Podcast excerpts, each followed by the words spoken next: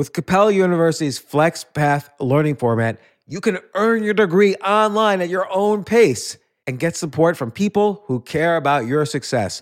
Imagine your future differently at capella.edu.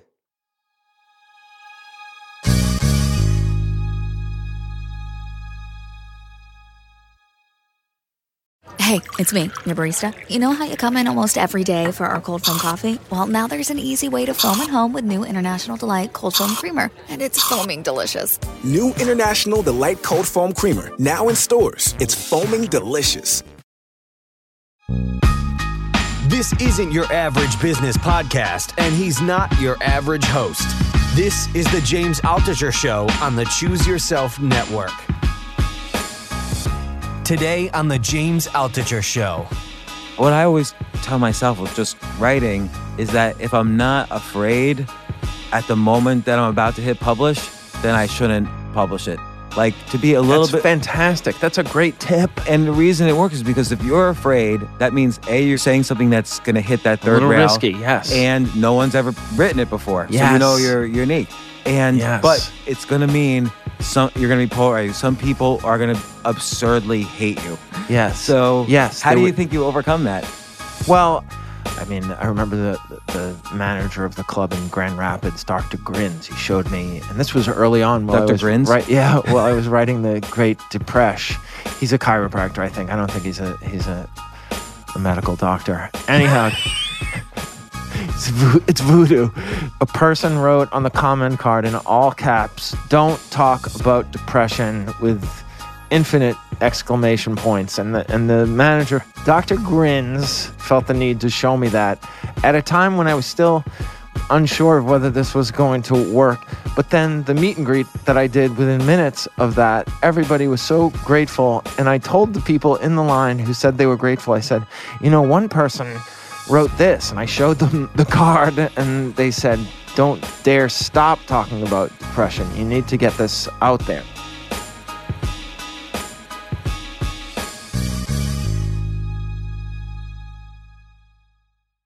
Gary Gulman, congratulations. You're about to release your HBO special. Yes, Uh, James. uh, the Great Depression. yes. And uh, do you mind if I give a little uh, intro? As This is the fourth time on your podcast, on this podcast. The first time, I was just we didn't know each other, and I was just simply a huge fan. I'd watch Right. like every YouTube clip ten times. I could recite your jokes and comedy to my friends. And you came to the studio, and I hope you don't mind me saying you were really quiet. Yeah. like you could barely talk louder Yeah. than a whisper. right. And I finally asked you about it on the podcast, and you were you started talking to me about your depression. Right. And fast forward another year, there, we did a, a a podcast about one of your jokes in particular, the abbreviated states. Right. And even when you, I felt bad. Like even when I told you what the topic of that podcast was, you were like, "Ugh, I'm never gonna write anything better." Like Right. you were, you were, and then and then we we had lunch the next day, and you were the next day after that, you were going to essentially quit comedy and move back to your parent, your mom's house in Right. Boston, and be a camp counselor. yes. Like, and here I, I couldn't believe it. Like this huge talent, and you at that point, I think you really didn't know what was going to happen next. Right. I was I was really sick. So the the story in joke form uh, as well as documentary is is premiering Saturday night, October fifth at ten p.m. So I wanted to get that plug in first. But I d- I do remember how sick I was, and it feels so good to be able to come back in, in such a better space where I where I feel I'm I'm myself and I'm able to reflect on these things with some perspective and and bring some some light to it and also lightness. So, so um, I want to ask you about what happened that summer because you because you came back firing. Yes.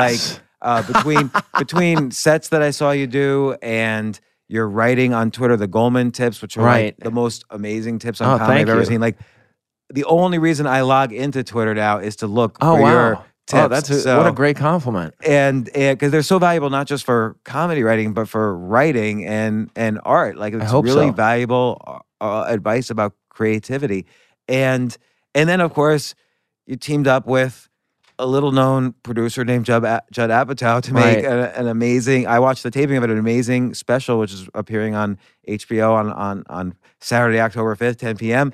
and they called The Great Depression. And I watched it, and it was, I like like all my neurons were firing watching you on the stage because I was thinking to myself, man, he was a great writer of all these jokes, like the abbreviated states, all your jokes about Trader Joe's, grapefruit, uh, uh, you know, hockey. I, that that one was in the. I won't. I won't give a spoiler. Right. But uh, uh, uh, and then, but then I was amazed. Like it was like a whole evolution in your writing to take all these this skill and apply it.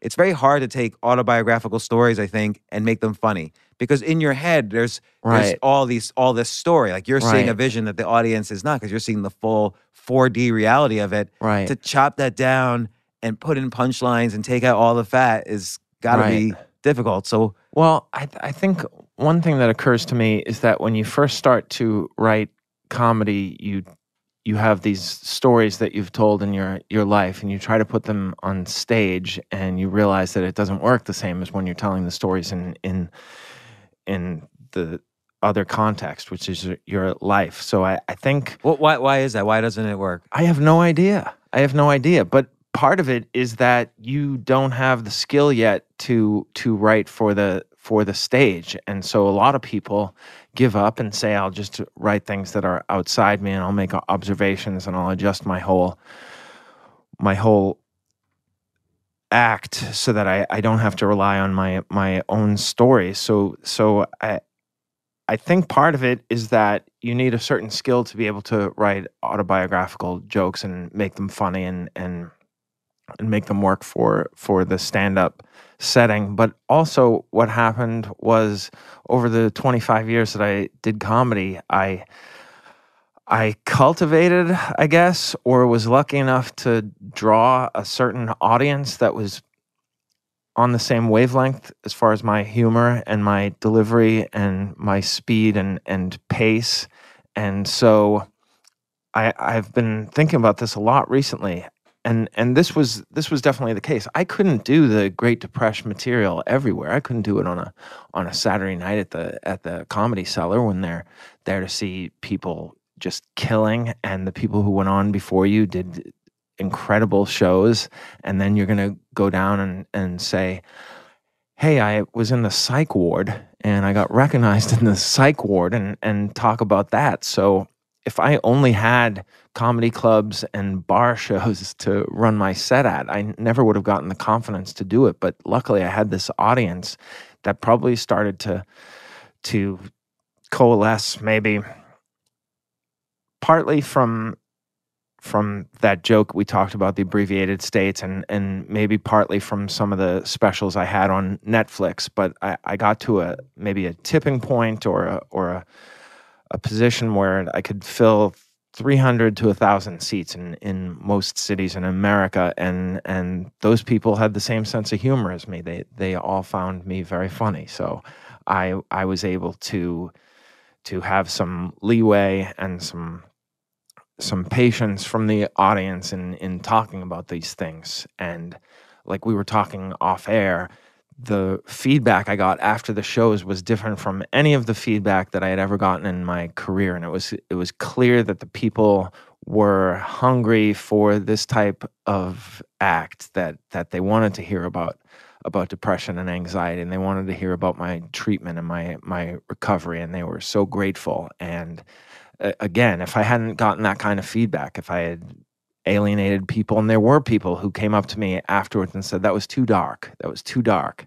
And luckily i had some people around me my manager and the director of the special who I, I told them what the comments were and they said in one case they said well what did the other people say? And i told them and they said well just listen to them. And and that was what kept me going because i'm, I'm incredibly sensitive and i don't want to I, I would never have wanted to lose the audience i had already built by going too far aw- away from what was acceptable to them so, So- I, I was very fortunate So, so there's a, a lot to to unpack there. yes Um, but like in the first thing you mentioned was that it's it's uh, you know initially people try to do these autobiographical pieces, it doesn't seem to quite work. I wonder if the reason is like when you tell the story to your friends and they laugh, that's because they're your friends. Right. They know the background. Yes, They know you're the comfortable. You're confident. Yeah. You're not And- and you. memorized. It's also conversational. That's Yeah. that's a that's one of my biggest tips I give to comedians who are starting out. You need to be conversational now. The the alt comedy movement in the '90s wiped out all the schmaltz and the and the prepared delivery that was so so hot in the '80s. Yeah, like I think people don't want to see an act. Like Yes. adults don't want to see other adults trying things. they want to see Yeah. a professional talking Yes. to them, making interesting observations, touching Yes. them, and then making Yes. them laugh. Yes. And touching them, you know, right. Right. Um, right. And and the other thing is, like you like you mentioned, when you just go into a room full of strangers and say, "I'm depressed," I just came back from living in in my mom's house. Yeah. They, th- if they're strangers and half of them might be tourists from other countries, they don't. They they're paying money. They want to see, Yeah. you know, Jerry Seinfeld, a successful Yes. comedian. Yes. They don't want to see Yes. this guy just was sleeping in his mom's house. Like, Yes. they, they Yes. So, so, so there's that that or and like you say, a lot of the comedians they go up on there. They're they're fast, they're funny, they're they're a roller coaster ride, Yeah. and, it's different paces. Yeah. Um, although, I mean, pacing, cadence, timing. Yours is of course funny from years ago, Right. Uh, uh, but but I think that's that's part of it also. And again, it's hard to know. I think when you're telling a story, different things might be important to you than was important to the audience. So Right. wh- like what you what you say that you you know people were coming up to you, what you instead no one's going to come up to you after your one of your older jokes and say, "Man, that thing about grapefruits, I really that really struck home. I had a cancer the size Exactly. of a grapefruit also, and I I never thought of it that way." yes. Um, but with depression, there's like 40 million people in the U.S. clinically Right. depressed. I've suffered from it. You've obviously been through it very recently, and and Yeah. and came out the other side. And I think pe- this is something people want to talk about. And when they see an, a, a performer talking about it, it gives them permission to feel like, oh, it's it's okay. This guy just made me feel. Not only did he make me laugh, he made me feel okay. Yes. But but the final thing I want to unpack there is that it takes one person out of a hundred to to ruin the feeling for you. Isn't that crazy? Yeah. yeah. Yeah. I mean, there was there was one show, and I, I talked about it last night on on Seth Meyers, which I'm sure you DVR'd. But was- I, I watched it this morning oh, on YouTube. oh, you did? Oh, okay. There was I, I didn't listen to it with my bass boost on the Sony Walkman. the, so there was one man in in Delaware who was just so angry about the performance I was giving and 70 minutes into a 90 minute show he started to to clearly become upset and I asked him if, if everything was okay and he said is this what is this therapy don't you have anything lighter and I said I I thought that the name the Great Depression would have would have clarified it to everyone and that the other people seemed to be enjoying it. And he says, You suck. And then he walked out. And for the first time in my career, I, I got a standing ovation before the show ended. The people were so supportive and, and overrode his his veto in, in such a dramatic and substantial way. But it it still stung me. It, it, really did because I, I it's it's not good if something is for everyone, but you you still there's a part of my my I don't know whether it's my ego or just my sensitivity that wants it to wants to be for everyone. Yeah, I think that's a natural thing. Yeah. Even though so many creatives have said for almost centuries, Yes. a third will like you, a Yes. third don't care, and a third will hate you. Right. We've been warned I know. since since That's Mozart. so- we've been warned. It's so true. Yeah. and we we so uh, just as a brief story last night i was giving a live podcast downstairs a friend of mine just wrote an excellent book and some woman stood up at the end and basically said you can't use your book platform to say that opinion Oh, like gosh. you know you know people think differently it's inappropriate what you said in your book and he said it, that's the definition of a book for me to say my opinion Yes. so he dealt with it very well. Like I felt like he was very healthy in dealing with it. But I think I I'm like you, one thing, and that's what I'm showing to everybody. Look what this Yeah. person in it. Yeah. uh, How many other letters did you get? Oh, a thousand, but they don't count. Yes. So Yes, how do you were- think you overcome that? Well, I I'm I'm very good at bringing it up with my my friends and my partners in this in this project, and and they are able to talk me down and explain to me what you just explained to me, and say that it doesn't really matter. I. I I mean, I remember the the manager of the club in Grand Rapids, Doctor Doctor Grins. He showed me, and this was early on. While Dr. Grins? right? Yeah. While I was writing the Great Depression, he's a chiropractor. I think. I don't think he's a he's a, a medical doctor. Anyhow, Doctor, it's, vo- it's voodoo. Doctor Grins. A person wrote on the comment card in all caps, "Don't talk about depression with infinite exclamation points and the and the manager felt the need to show me that at a time when I was still unsure of whether this was going to work in in middle America for instance Gr- Grand Rapids Michigan. But then the meet and greet that I did within minutes of that everybody was so grateful and and I told the people in the line who said they were grateful I said you know one person wrote this and I showed them the card and they said don't dare stop talking about depression. You need to you need to get this out there. So that was very helpful and and an, and a new approach not just internalizing it and beating myself up and and developing all kinds of insecurities and anger. What what what what I always tell myself with just writing is that if I'm not afraid at the moment that I'm about to hit publish, then I shouldn't publish it. Like to be a little That's bit fantastic that's a great tip and and and and the reason it works is because if you're afraid, that means a you're going to be you're saying something that's going to hit that third little rail, risky yes and no one's ever written it before. So you know Yes. you're unique. And Yes. but it's going to mean some you're going to be polarized. Some people are going to absurdly hate you, yes but most people will not hate Right, you if as you get better and and you're you're at the top. So most people won't hate you. Thank you. But uh, some people will, and it's.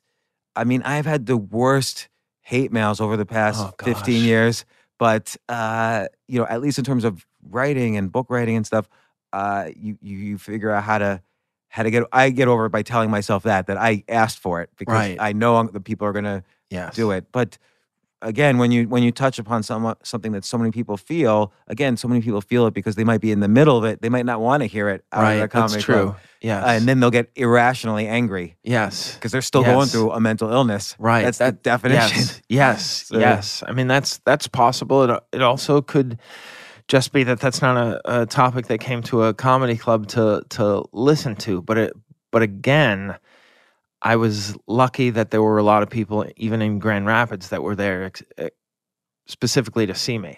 Yeah. Yeah. Well, well, you know, I remember when you did the the classic abbreviated stage. I hate to bring this no, one no, up. no. I, So I, now I'm you're- you're very happy it. to talk about it. Yes. But but you know, one clue about where you were heading is when Patton Oswalt wrote this beautiful fake Facebook post about your joke, and you know he's a great Yes. comedian for, for Yes. decades, and um, he was also massively depressed for various reasons. But your uh, even your abbreviated stakes states joke woke him up in terms of like this is what comedy is about, and so you knew you were connecting at least among comedians to that yeah. type of audience as well. Yeah, I, I mean, I, I remember reading that, and I was in the, the, the depths of depression at the time, and it, it did make me feel at, at least this this one person that I admired and really looked up to enjoyed my my work. Of course, I immediately went to what we had discussed that time, which is that's as good as I can do, and it's and it's over because I was in such a such a brutal um, a brutal episode of I called it writer's block. It wasn't writer's block. I just wasn't firing cognitively. My my brain wasn't working. So because in in October of 2017, when I started to feel better, since then I, I've written like two and a half hours of material. So it was clearly I was just sick. I, I didn't have writer's block. That that maybe that's not even a thing. I don't know. Yeah, I, I I don't know either. I always I always debate this. And you and in your Gulman tips, which we could talk about later, uh, Sure. You you you've mentioned some ways I think are really powerful for getting over uh, writer's block, whether it's comedy writing or other types of writing. But um, I also want to mention, by the way, in terms of your actual depression, how you got over it.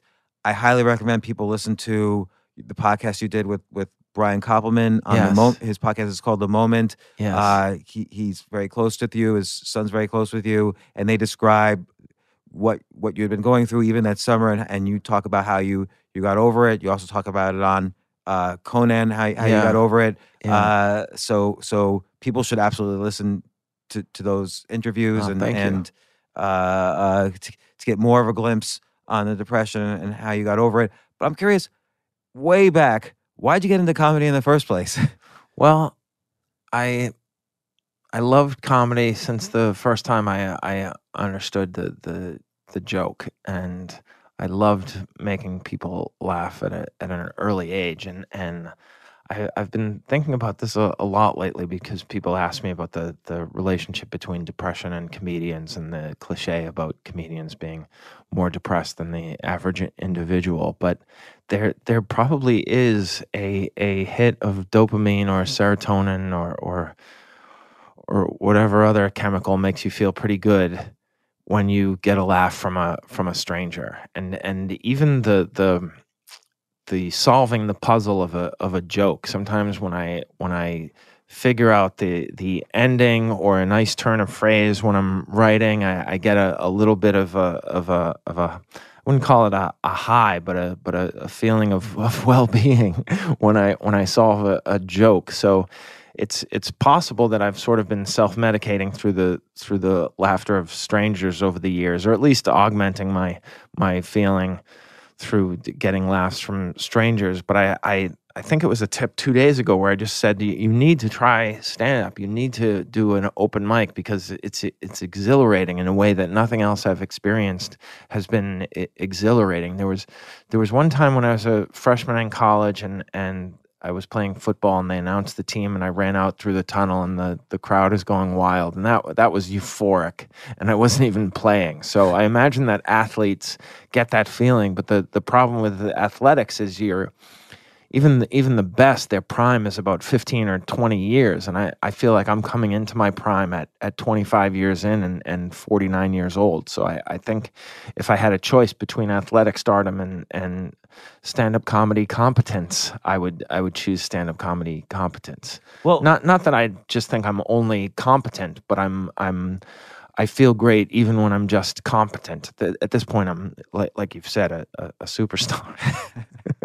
I think you were a superstar before, but now you've, you we- we'll talk more about that evolution to the the next level because because I don't think comedy works like like a, a what's called a bell curve where one comic is ten percent better than Right. another. I think there's it's like orders of magnitude. So one group of comedians might be ten times better than the next group, might be ten times better than the next group. Oh, I don't think there's like nuances where he's tiny little bit Yeah, better. yeah, yeah. so I think there's like big jumps, and I think Right. you already had a uh, not to throw too much praise at you. You already had a big jump, and then this one you could see like viscerally like what the jump was. But um, one thing I was gonna ask in terms of the the doing comedy and the dopamine, you know, it, it reminds me like if you were to write a book, it's not the same sort of dopamine hit. Like you get a deal to write a book, Right. a year and a half later, yeah. the book comes out after a grueling Right. 12 months of writing it. Right. And then for one week, people, you know, do little cheers. Right, And you right. get four reviews on Yeah. Amazon. And then that's it. And then you're home by yourself. Oh gosh. And, and with comedy, and this is related to depression, I think, I think when you're in that state, and I know when when I was in my own issues, you have to find ways to s- use real life to self medicate, like some something you can do where there's instant feedback and stimulation. I think that's why a lot of it turns into addiction, like either alcohol Yeah. addiction, sex addiction, drug Right. addiction, because you get these And dopamine food. hits I right mean, away. I mean, a dessert is a, is a great hit of, of feeling good. Yeah. So so so comedy, you're right. You go up on stage, you say a joke, and a quarter second later, Yes. the dopamine hits either happening yeah. or the worst cortisol ever is happening. Yes. And so you have to force yourself to get better to get those dopamine hits. Right. So like I remember not to go too much into my story, but I remember one time I was unhappy for a variety of reasons. And so I, I slipped into my own weird addiction, which was I would play online chess, but Uh-huh. only the one minute variety. So each side gets one minute Oh, and you lose if you run out of time. Yeah. Because then it only takes at most two minutes to get that I'm either going to win or lose. Yeah. If I win, great. I'm the best in the world. If I lose, rematch. Oh my word! You know, yeah. so, so now I would play 24 hours a day. wow. It was a, it was. It, But it's nobody safer would than believe that it's a disease, but it was. My my girlfriend at the time thought it was a disease because I literally couldn't even go to the bathroom. I had to Wow. keep playing. oh my gosh! I've never heard of that. That's so interesting. Yeah, but it was it was Yeah. it was not good. But now it's an indicator for me. Like if I do that too much, Right. it means something's off the rails. Right. So No, that's a great, great indicator. So, Yeah. but I was going to ask you about an earlier point you made about, um, you know, autobiography versus the other jokes you were telling.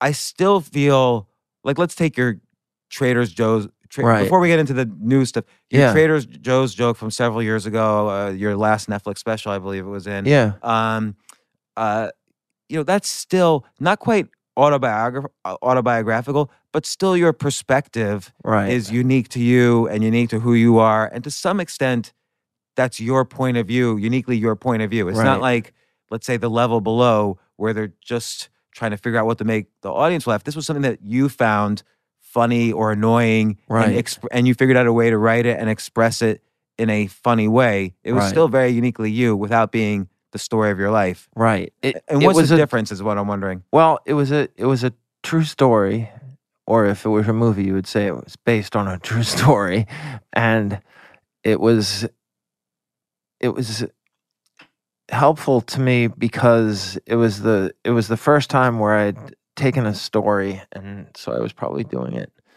21 years at that point, where I'd taken a true story from my life and told it on stage and and made it work. I mean, there were there were other stories, but they weren't as long, and I didn't really really bring in all my all my tools and all my all my skills and all my interests and it just it was it was just it was it was the the I was us- I was at the height of my powers and I was using everything I had learned in in that. And also it was it was a, a new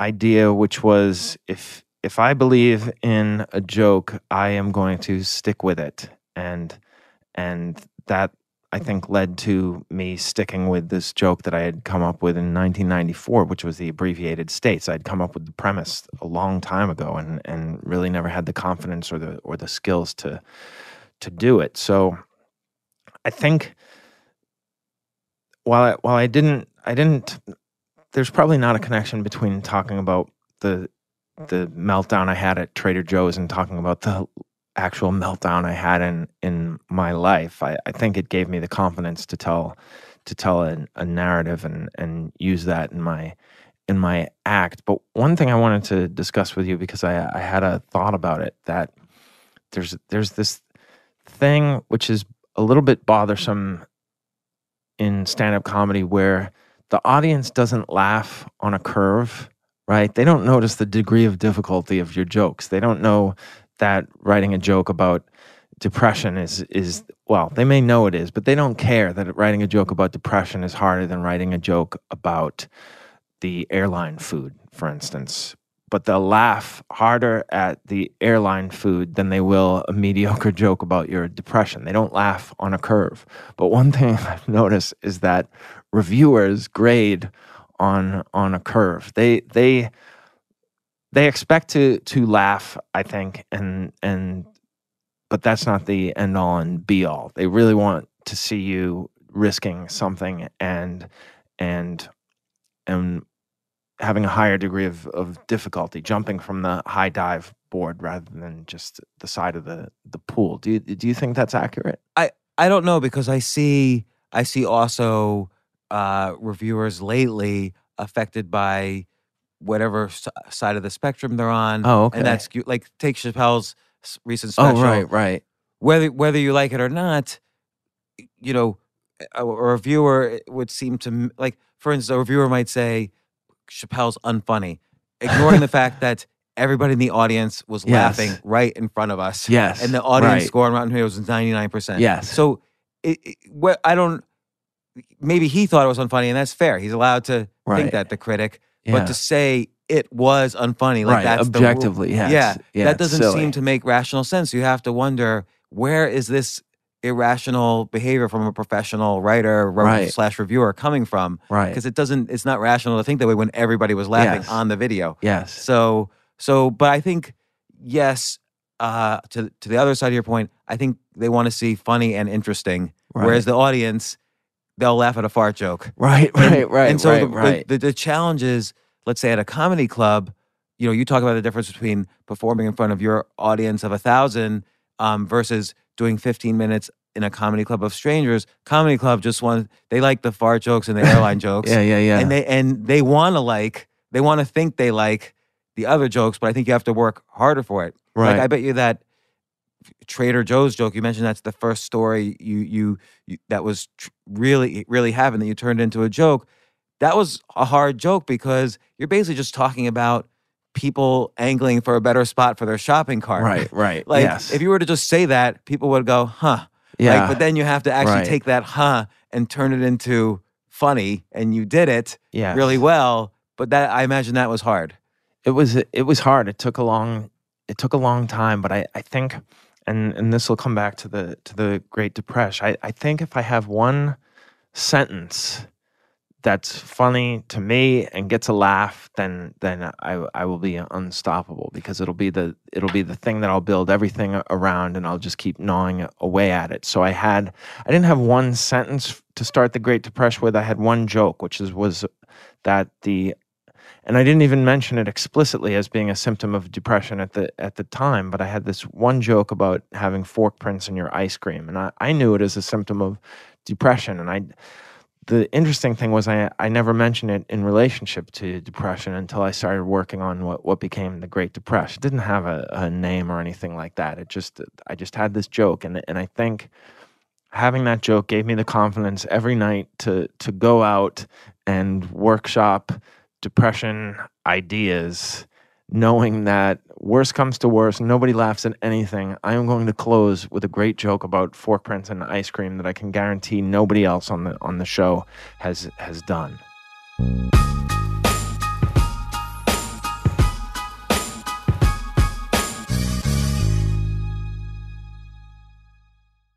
Yes, it's totally true. Airbnb has changed my life. If anything, they have made my life so much better. Like I used to live in Airbnbs. I, I lived in over 100 or 200 different Airbnbs over a three year period.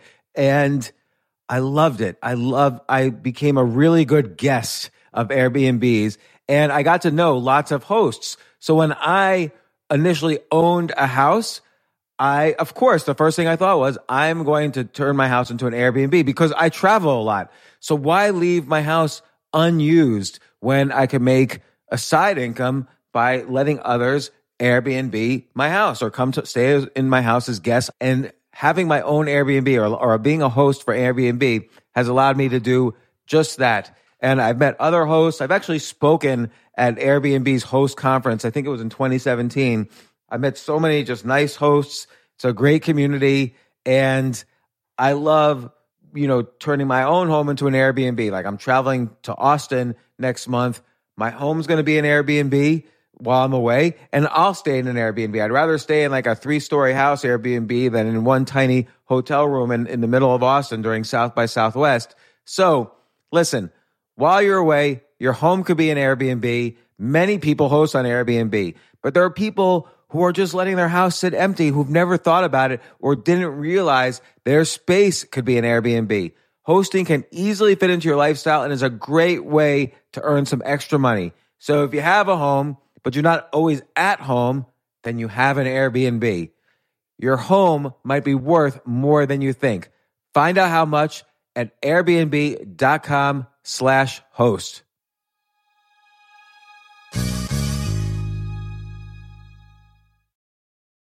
Daylight savings time is starting up again. Okay, podcast is over. That's all you needed to know. But why do we have uh, daylight savings time? Answer to give us more daylight from March through November.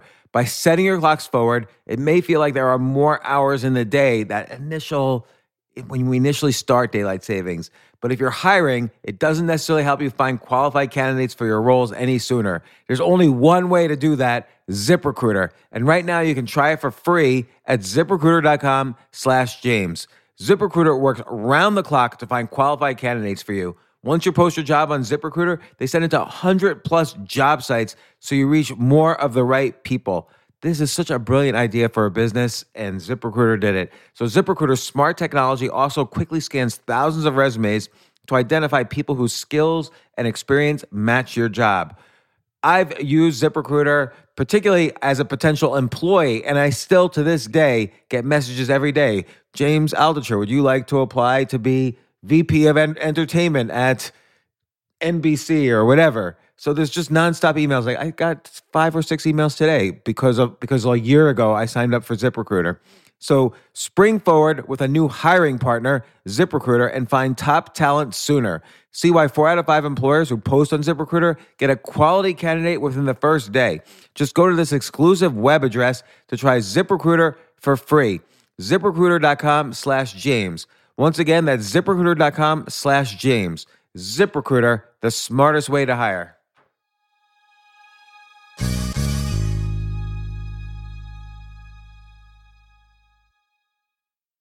Hey, listen, men's health is important. Men act all cocky and like they don't need anything. But the reality is, as you get older, there's some things you need. And it often feels like we're too busy to take care of our health problems. Like, I'd rather do anything than go to the doctor or the dentist or the pharmacy or whatever. But now you don't have to waste your time if you use HIMS. HIMS, H I M S, HIMS is changing men's healthcare by providing simple and convenient access to science backed treatments for erectile dysfunction, hair loss, weight loss, and more. The entire process is 100% online, so you get a new routine of improving your overall health faster. Jay, you listening to all this? Yes, I definitely gonna use him from now Not on. that you need it. You're you're young and healthy. James, I'm 35. You, you're getting there. You might you might need it. Who knows? But if prescribed, your medication ships directly to you for free and indiscreet packaging. No insurance is needed. You can manage your plan on the HIMS app, track progress, and learn more about your conditions and how to treat them from leading medical experts. Start your free online visit today at hims.com slash James. Could you imagine that? There's a whole section just with my name on it. Hims.com slash James. That's how I how much I am representative of the kind of person who needs Hims. That's H-I-M-S dot com slash James for your personalized treatment options. Hims.com slash James. Prescriptions require an online consultation with a healthcare provider who will determine if appropriate. Restrictions apply. See hims.com slash James for details and important safety information. Subscription required. Price varies based on product and subscription plan.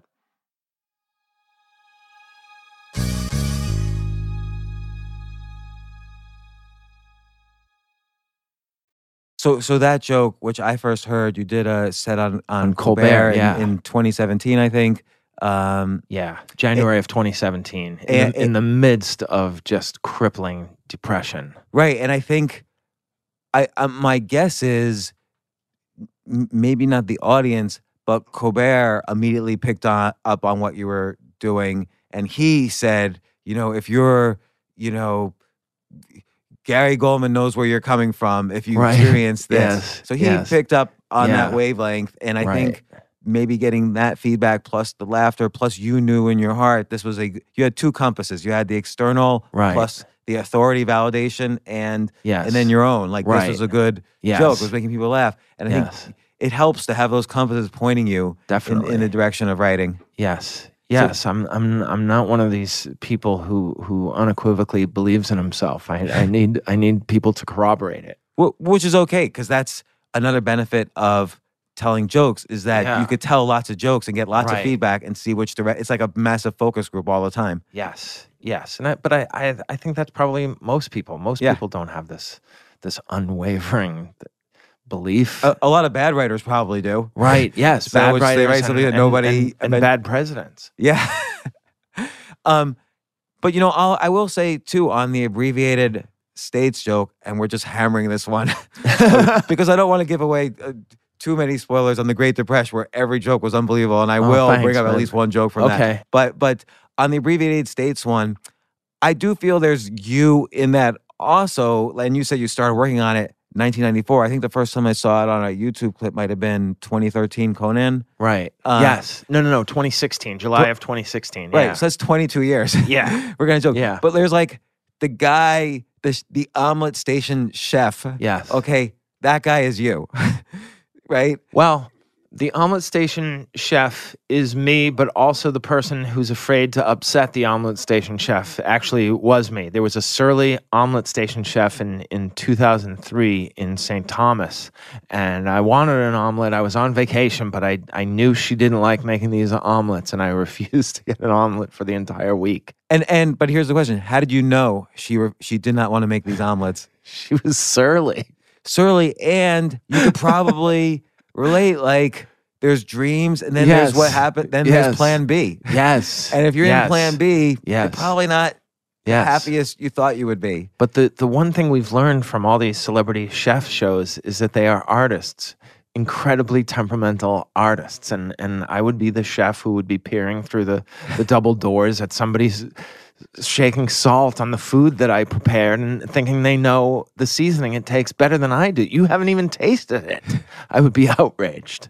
right so so every so so again i'm always intrigued by you know some comedians are very autobiographical some are not but it, everything they're saying is still uniquely theirs so you still feel their perspective without them telling you the absolute truth so like Yes. like kevin hart in his autobiography he talks about kind of his evolution at first he was telling jokes to make the audience laugh so he'd make up these scenarios and then i guess it was keith robinson told him don't do that anymore. And so he went on the road and he Uh-huh. still is not talking about that much about his personal life, but he started telling jokes about things that were like you were annoyed at Trader Joe's. You had observations Right. on the line for the o- omelet chef. You weren't just saying, okay, this is what the au- the audience is going to like it if I make Yeah. this airplane joke because they've experienced it, even though I've never been on an airplane or whatever. You, Yeah. you, you weren't telling those. You were still Yeah. telling your stories, but wrapped Right. in several Right. layers of stand up. Right. Well, it's wrapping. it's it's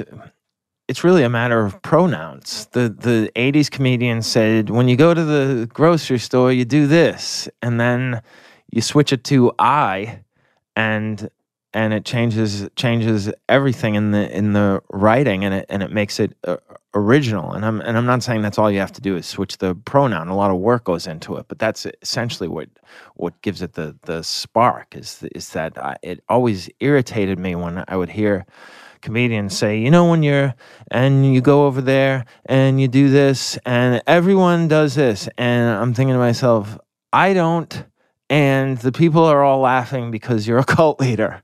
Comedians have a position when they're charismatic of leading a cult and they're going along with it.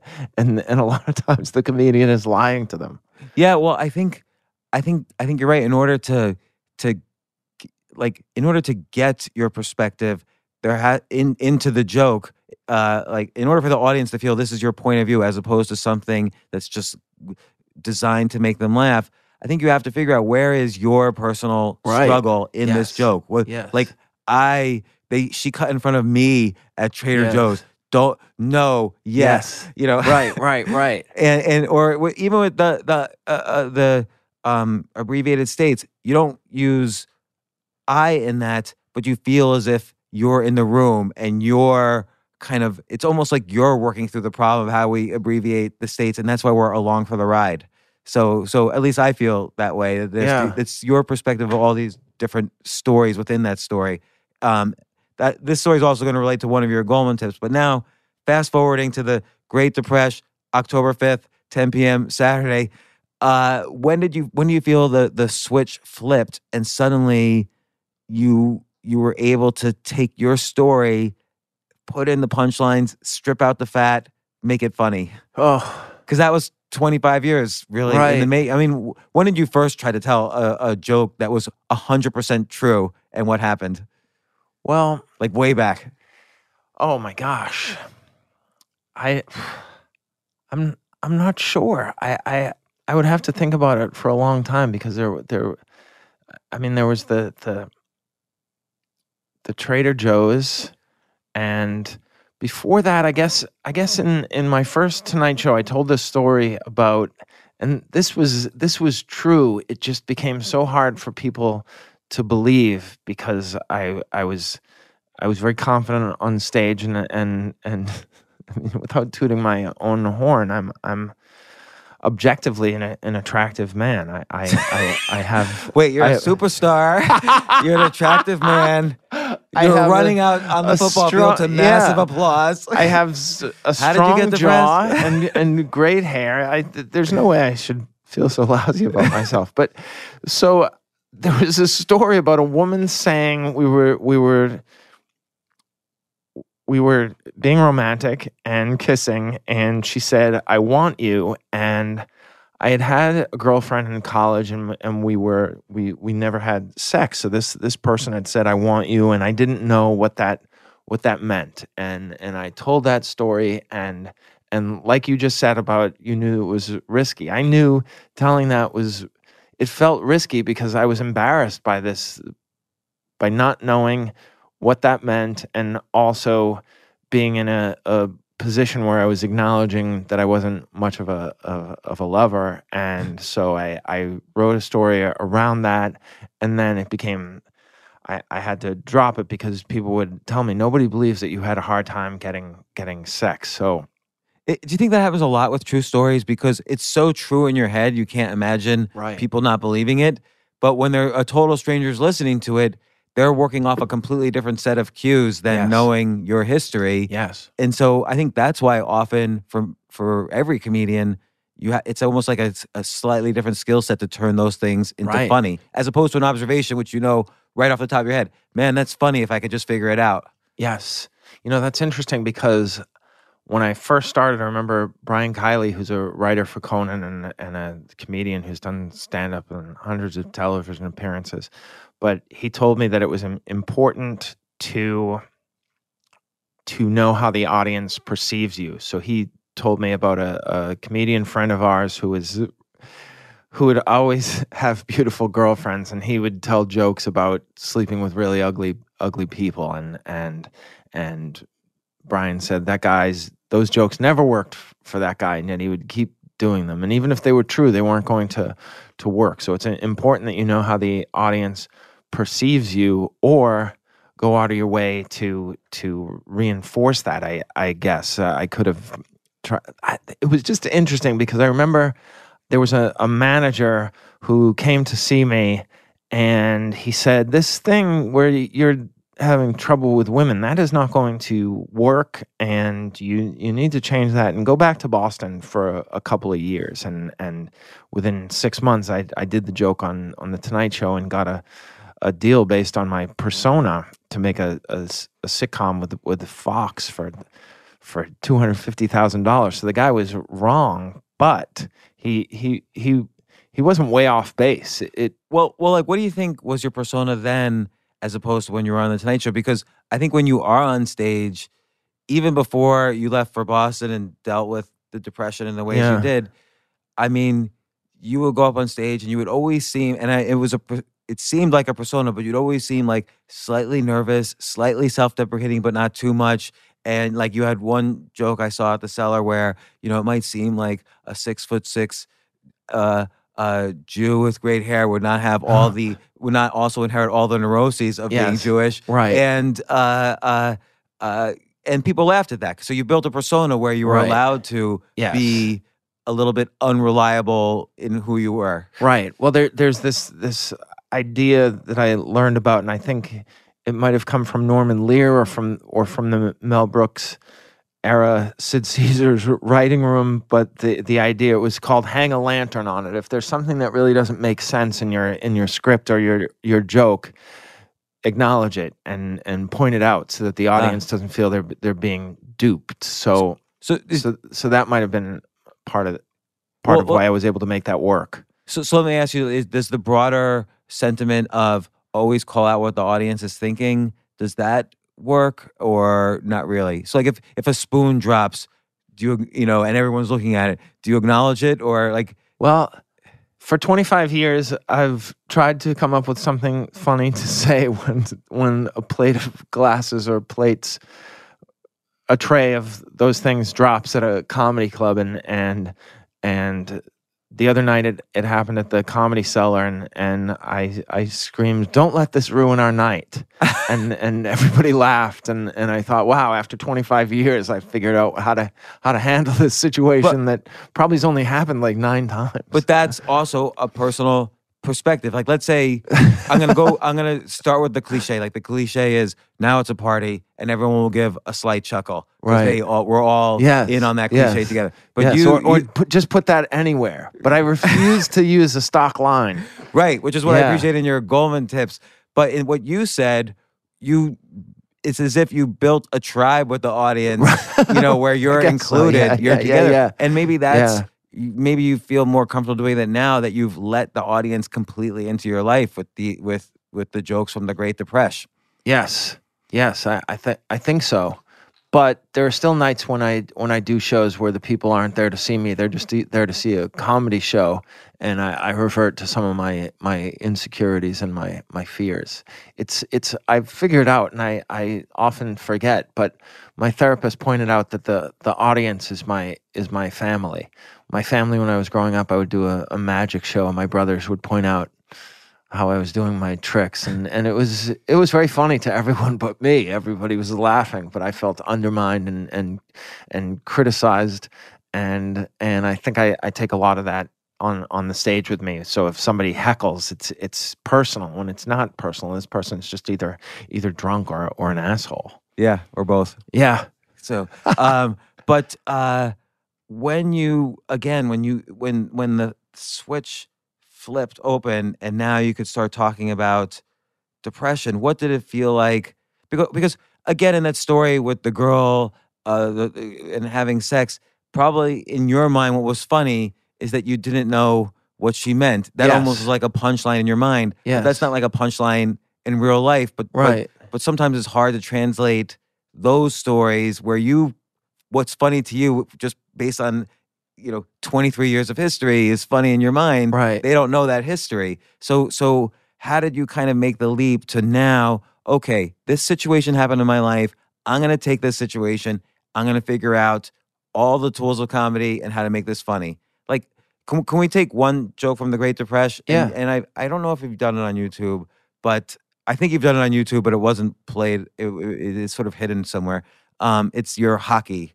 Oh, okay. Because yeah. there's like really nice wordplay plus didn't- self-deprecating. Right. That didn't make the the Great Depresh. That's that's cut out. But Oh, okay. but- I saw it on stage though. Yeah, I did. I did it because we needed to put cameras behind me, and I wanted to make the audience be laughing at something when the cameras were behind me because we couldn't really do the cameras behind me perspective during the show because it would have been distracting and. and I don't question your decision, Yeah. but why did just and we'll, well now you can say the joke, but but why did you, given that it was a funny joke and it was a clever wordplay, Yeah. uh, why did you take that out of the special? I, I just I had to get it down to, to 62 minutes and I I didn't think it was I, I didn't think it was as on on topic as as the rest of it and I I also for a long time I thought I'm never going to write another great joke again and and so I, I didn't feel I wanted to hoard a, a good joke by putting on the special I'll do I'll it also gave me the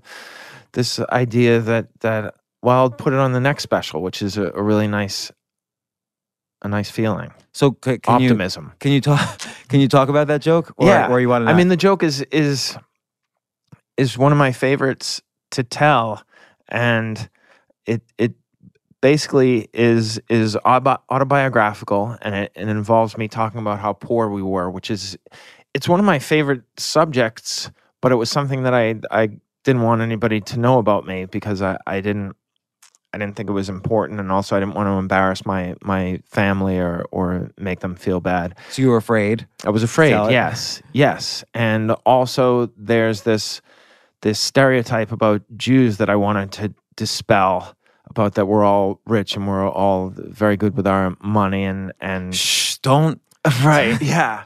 So I wanted to dispel that by talking about how poor we were growing up. We were on food stamps and free lunch and and welfare, but but there was uh. this there was this just motto that my my dad had, which was if there's something you want, just ask for it. We'll try to find the money. But it was they they they wouldn't. They would they would, and and I was aware of of how precarious our financial situation was. My parents would argue about money on on Sundays when my father would have to write out a a, a check for that covered. My parents divorced when I was one and a half, so that he had a, an alimony, child support combination that was that if I give you the number, you'll laugh. It was so paltry what he had to write out every week for three three boys and my mother's alimony. So at seven years old, I was aware of the tax implications of alimony versus child support because I would I would hear my parents argue about this. Anyhow, I was in a hockey program. I really loved skating, and my father said, "Hockey has gone up in price." Like You- a stock. It's it's really expensive this year. It was fifty dollars last year. It's two hundred dollars this year. If you really want to play, we'll find the money. But he had already indirectly, and and he didn't probably mean it. He just was he was a nervous nervous dad.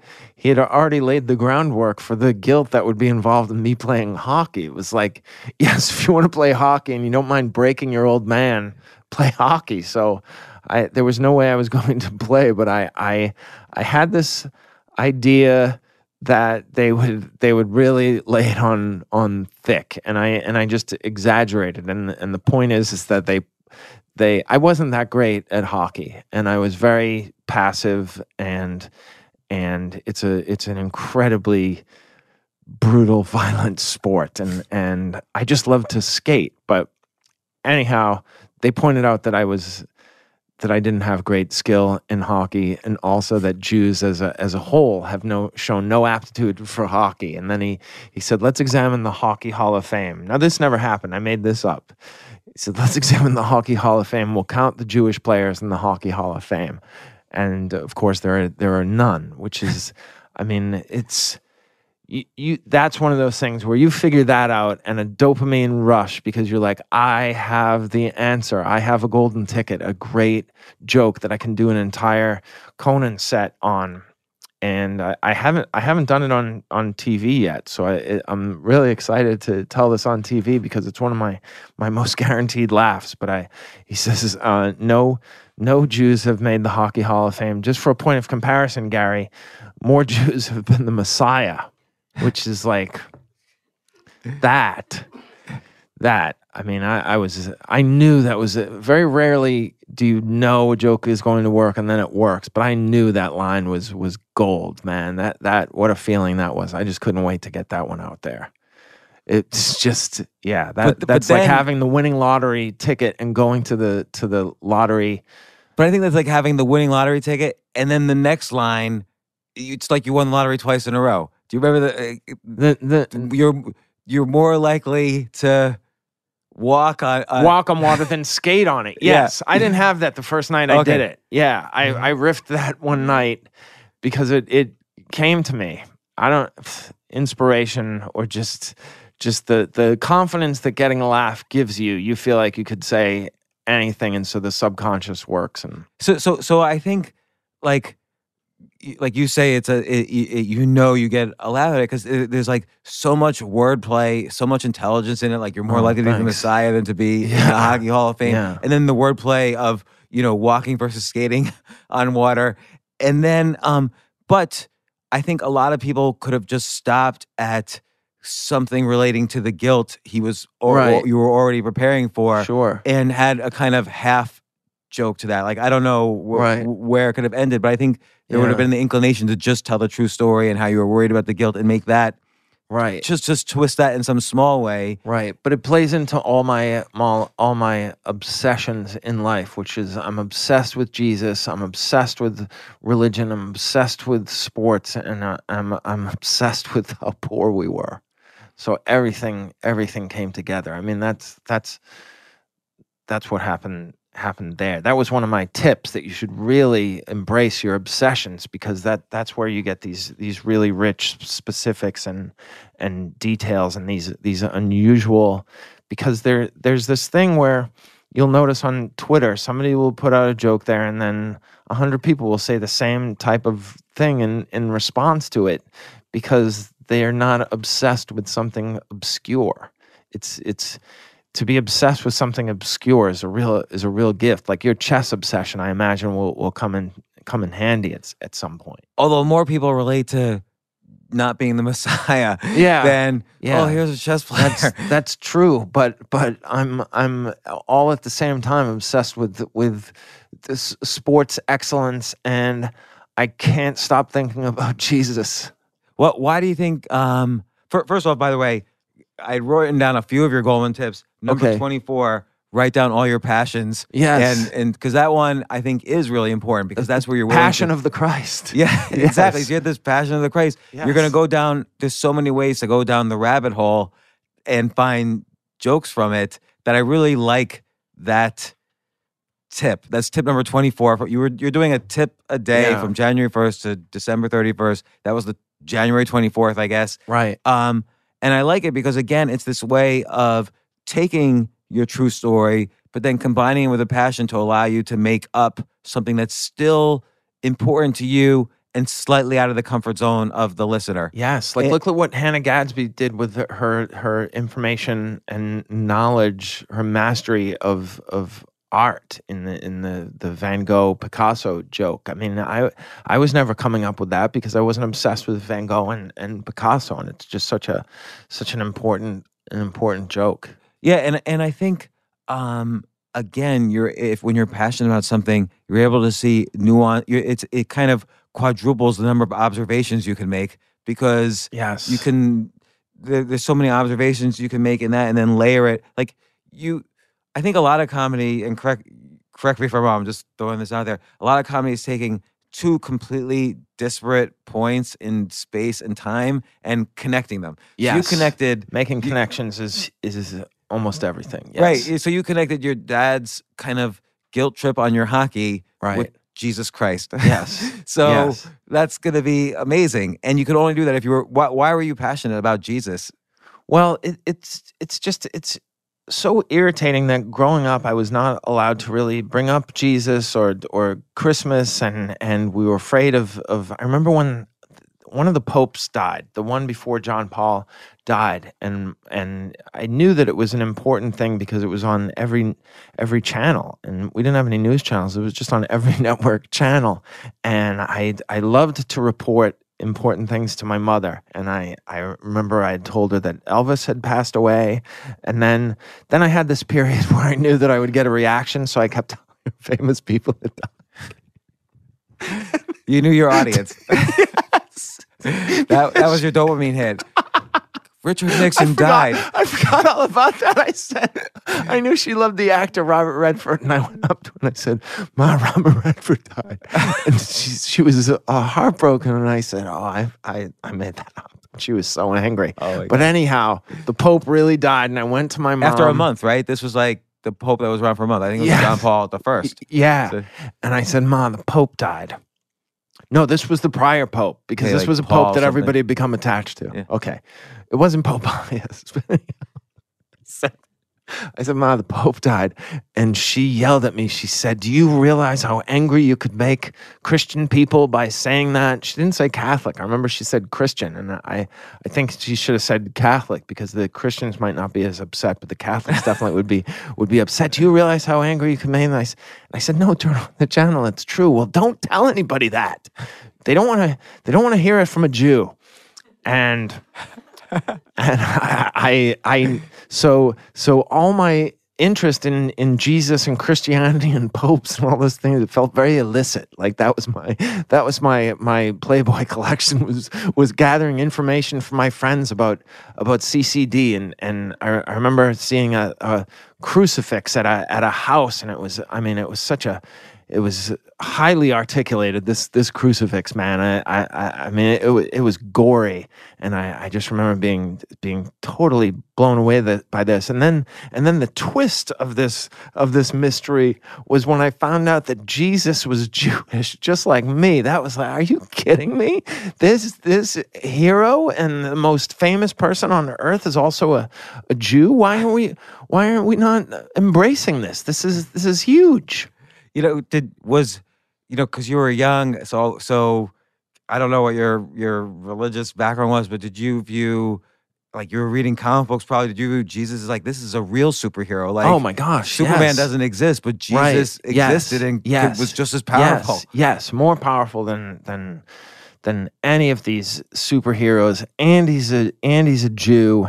And his interpretation of I would learn later on his interpretation of the, the Bible is much gentler than the, the Old Testament angry, wrathful, kill every woman and child. God, oh my gosh, his his treatment of Sodom and Gomorrah. I listen, they were they were experimental and they were doing all these things, but to to I, I was always horrified by by the definition of sodomy and that, that that this definition was how God decided to to to smote an, an entire society based on their their sexual predilections. It was really i could see the religious uh, special uh, but yeah, I did want to do this before I got sick. I was working on this thing ab- about my my religious obs- obsession, and and Jason Alexander from Seinfeld was going to direct it, and then I got sick, and the worst email I had to, ever had to write was to tell him I couldn't continue to to work on it. He was so thoughtful and so nice and understanding and patient in the message, and he said he was really surprised because he said you seemed you seemed so light. yeah, you it know was so I- nice. You told me about this actually on our very first podcast, and again, like barely above a whisper. Yeah. when you were red, Yeah. like I thought you were going to cry. Then talking Yeah. about Jason Alexander, Oh like gosh, you couldn't even get out of bed to Right, work yeah. on this amazing opportunity. Yeah.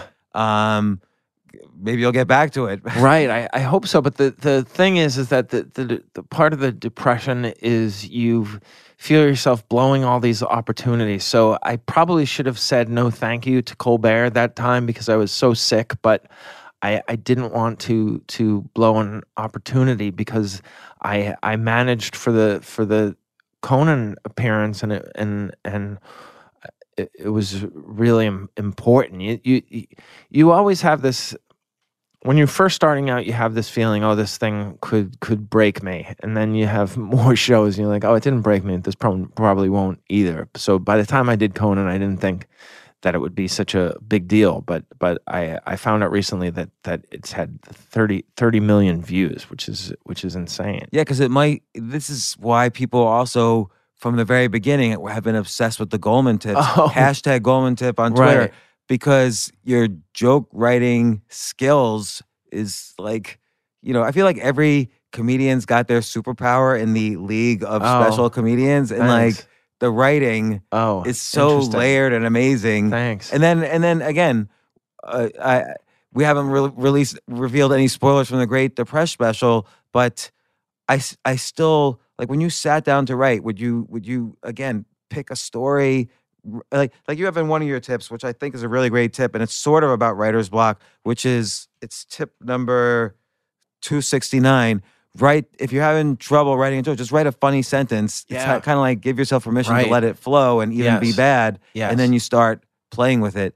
Like, Yes. what would you do? Would you write out like, okay, here's some aspect of my depression. You write it out, what was funny to you, and then start to. right. How would you then take those words and craft it? Well, I would I would start with a with a sentence, and I I I'm pretty sure I did this this tip, but one thing I, I learned fairly early on in my writing was that you may be tempted to write nine or ten pages on this new joke that you think is going to be so great, but you'll be really invested in this joke and when you go on stage and do it and it doesn't get a laugh, you're going to be devastated and you will have felt like you wasted a lot of time. You you haven't, but I know myself. I'm going to feel terrible and foolish and and dumb.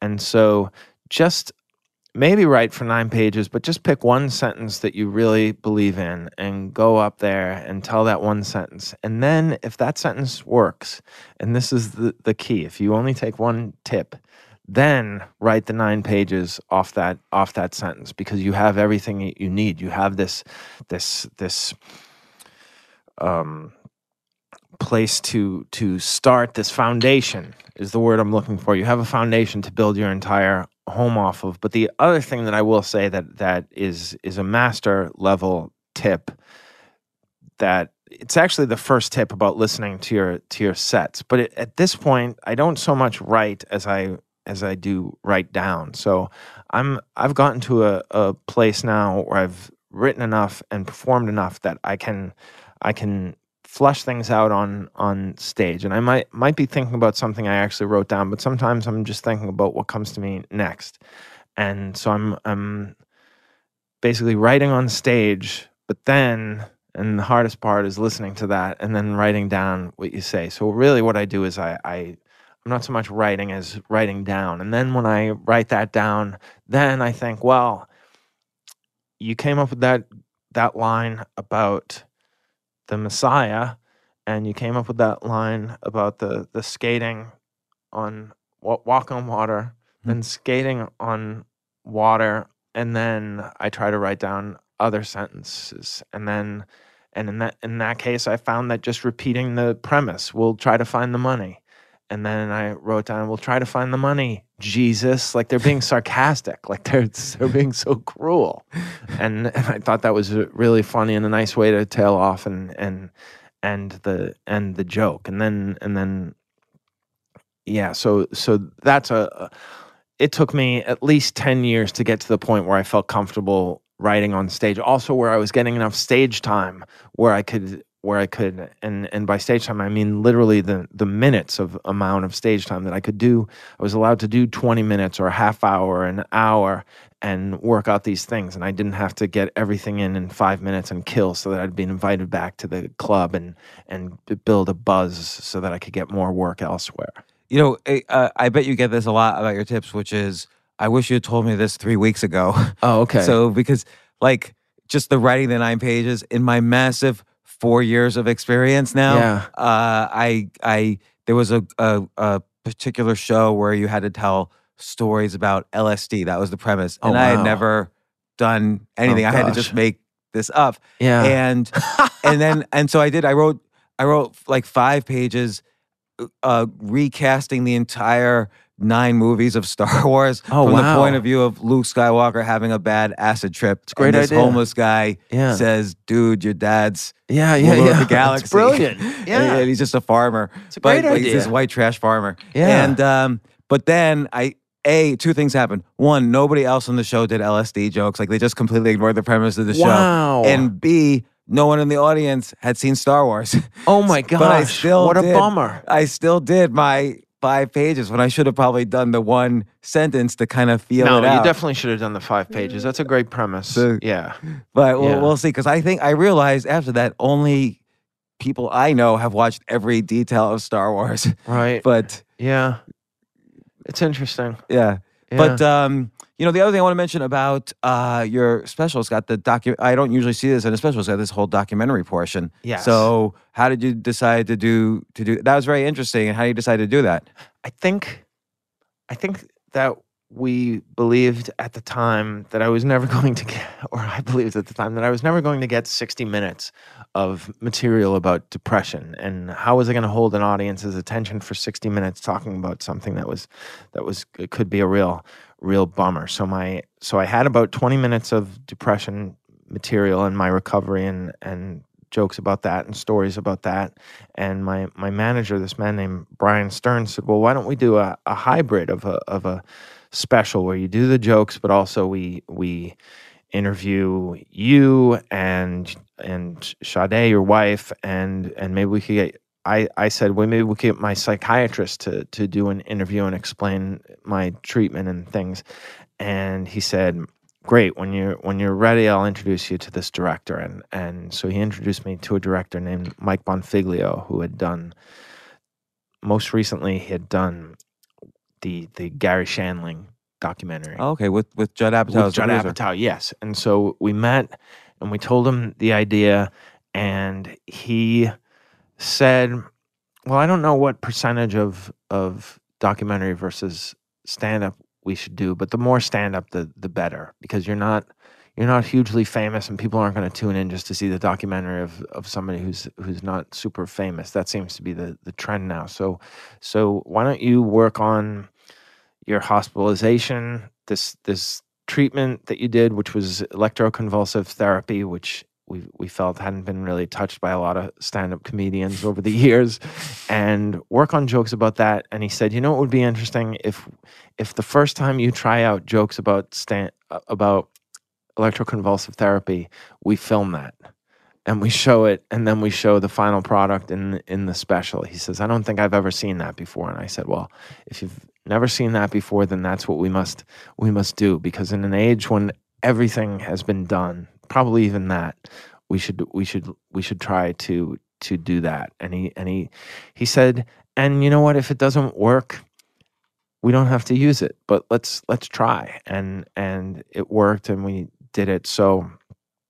the idea came from my my manager to do a, a hybrid and I came up with some of the ideas and then and then the director really helped me build the narrative. I mean, unlike any other director I've ever worked with on my my previous 3 specials, he listened to every set I did from the road and went and saw me live. And I, I remember there was one night in New Brunswick, New Jersey at the Stress Factory where it was a Thursday night and the it was a full audience and they were fans, I I guess, but but it was New Brunswick, which it seems the people were were not dressing their best. So a lot of people were wearing shorts and their hats backwards, and they, and they just they looked like people who were not going to respond to jokes about depression and anxiety Hey, and I grew up in New hospitalization. Okay, that this is this is very interesting. So The Stress They- Factory was the the comedy club. yeah, it's an incredible comedy club. And I did, he's so Mike said to me, if you don't feel like doing it in front of this audience and it's going to make your confidence waver, then then just maybe do your regular act. And I said, no, I, I need to try it. And if it falls apart, then I'll go into more reasonable jokes. And the audience was, was, was on board from the start and it killed and, and that was yeah that was the night we knew we had something something that that was going to be that was going to reach uh, a broad audience. So, so Gary, I want to be respectful of your time. Oh, thank have, you. You have a busy next few days. I do have coming- a busy next few days, and, which I- yeah, you know, I'm very grateful for, but also a little stressed. yeah, from from from the first time you were on the podcast and now, it's been such a, a great arc to see, and I'm so glad I watched the taping. But I'm also looking forward to actually seeing it on HBO. And, and so again, the Great Depresh, HBO, October 5th, 10 p.m. Uh, and I just want to mention also, you got to check out Gary's Gulman tips. I just wrote down a few that meant a lot to me. Your number 15, um, write out a, a an old joke maybe, but keep space in Oh, between yeah. each word so you could see if there's other jokes or words you could put in is is brilliant, is helpful for any writing. Um, uh, starting with a funny sentence kind of is like this writer's block cure. I I I liked, and I'll just make this very clear. I liked your your tip 271 about go in front of what you called a nurturing audience, but like an audience who's familiar with you, because then you can. It's good to I when you're learning any skill, it's good to isolate some like freeze some sub skills so you can focus on other skills. So if you knew the audience is your friend, you don't have to work about that. You don't have to worry about that skill, and you can focus on maybe the the exact timing or the wording Right. or stage presence, whatever. You give it gives you more chance to to isolate and learn skills. Um, and then I liked uh, your tip twenty six combined jokes. My guess is for uh, the abbreviated jokes. That's Oh probably how gosh, over so many jokes. years. So many jokes. Yeah. Yes. Yeah. Well, Yeah. the Great Depresh. Well, I want let, everyone me to see it. before we close. Let me just say, I've your encouragement and support over the years has meant so much to me. You, you've Oh, been thanks, Gary. somebody that I could re- rely on to to give me some some objective commentary on on what I'm doing, and I, I respect your opinion because you have great taste in in things and in, in people. So so thank you for that. I'm truly grateful for your friendship and and and your help. Thanks, Gary. I appreciate that, and have fun the next few days. Okay, don't, thanks. don't be too stressed. This All is right. a party. No, I'll be fine. yes, thank you.